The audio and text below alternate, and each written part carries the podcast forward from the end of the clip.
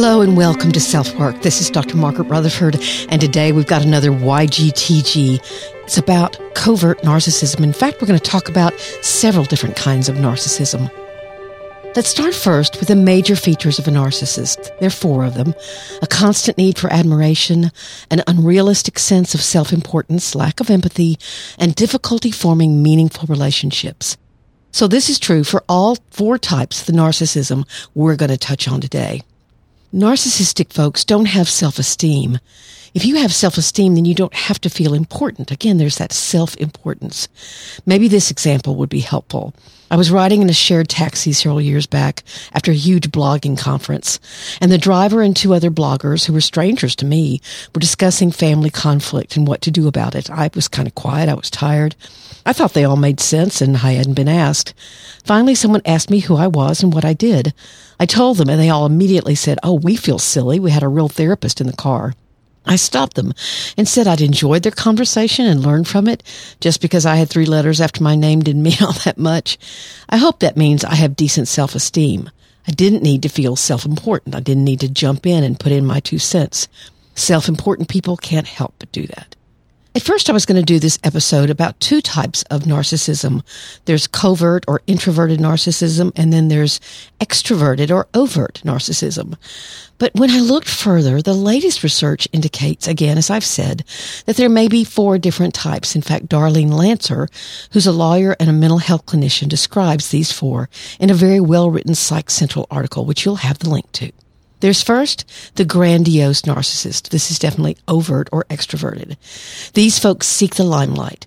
They're seemingly extroverted while underneath extremely insecure, who can be obnoxious in their seeking of attention. They're entitled, exploitative, self-absorbed, authoritarian, and aggressive. They can be very charismatic, the love bombing we sometimes talk about, and then they disappear when it suits them. And if you complain, they blame your own neediness or say you're the one that's seeking too much attention. Then there's the covert or vulnerable narcissist. They're very much like the grandiose or overt narcissist with one big difference. They actually fear criticism, so stay out of the limelight. But they're still very self-absorbed and are more passive aggressive than aggressive. They feel superior to others, but rather than displaying grandiosity, they'll stay smug or non-verbally express disdain. They're the eye rollers or they're shrugging of the shoulders where nobody can see them or you can see them. They may even be somewhat isolated. Now, if they're seen as being martyrs or passive aggressive, if they're called out on it, they can fall apart. Remember, all kinds of narcissists are hiding immense insecurity. So if the covert narcissist or vulnerable narcissist is criticized, they're hypersensitive and it can trigger intense self-loathing and a sense of victimization. For example, they might think or say, no one hurts as much as I hurt. Their lives can seem and look miserable. So guess who they attract? The savior type, who will have a very difficult time doing any saving. But if you leave the relationship, you're doomed to feel that you've abandoned them and you'll be accused of that.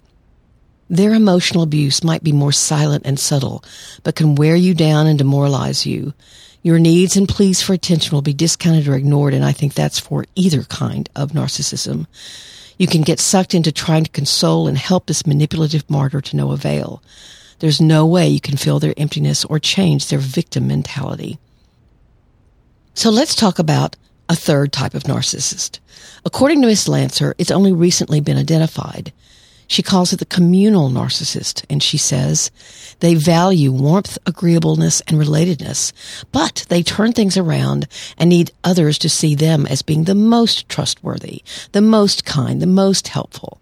And I love her statement here, and I quote, communal narcissist vain selflessness is no less selfish than that of a grandiose narcissist. Let me say that again. Communal narcissists' vain selflessness is no less selfish than that of a grandiose narcissist. That makes a lot of sense. So these are the people who they might get an award in the community for doing something really wonderful and they'll thank everybody and said they really did nothing when they're actually basking in the attention. So what's the last kind of narcissist? The last but not least is what's termed the malignant narcissist. That frankly, as I read the definition of it, sounded mostly like a mixture of paranoia, immorality, narcissism, and sociopathy, or having no real conscience. They get their power from an unseen and unrecognized place, but perhaps do the most damage because they can also be cruel and aggressive. So four types. Grandiose, vulnerable, communal, and malignant. I want to say one quick caveat before we stop. I recently heard Bessel van der Kolk speak. He's the author of The Body Keeps the Score and I think a brilliant psychiatrist and psychopharmacologist. He's been highly involved in creating the diagnostic manual for psychiatry for years. And even he says diagnostic criteria are words strung together. When the manual was first developed, there was a warning not to use it for the kinds of purposes people are using it for now, to try and pigeonhole people into being one thing or another. Really, everyone is a shade of this and a shade of that. So just like in the medical field, your body, your brain, your mind, your emotions are a very complicated system. And your character and mental health is also very complicated. So take labels, even though they be narcissism, with a grain of salt, both for yourself and for others. That's YGTG for today. be careful if you call someone a narcissist. Thanks for being here. This is Dr. Margaret, and this has been Self Work.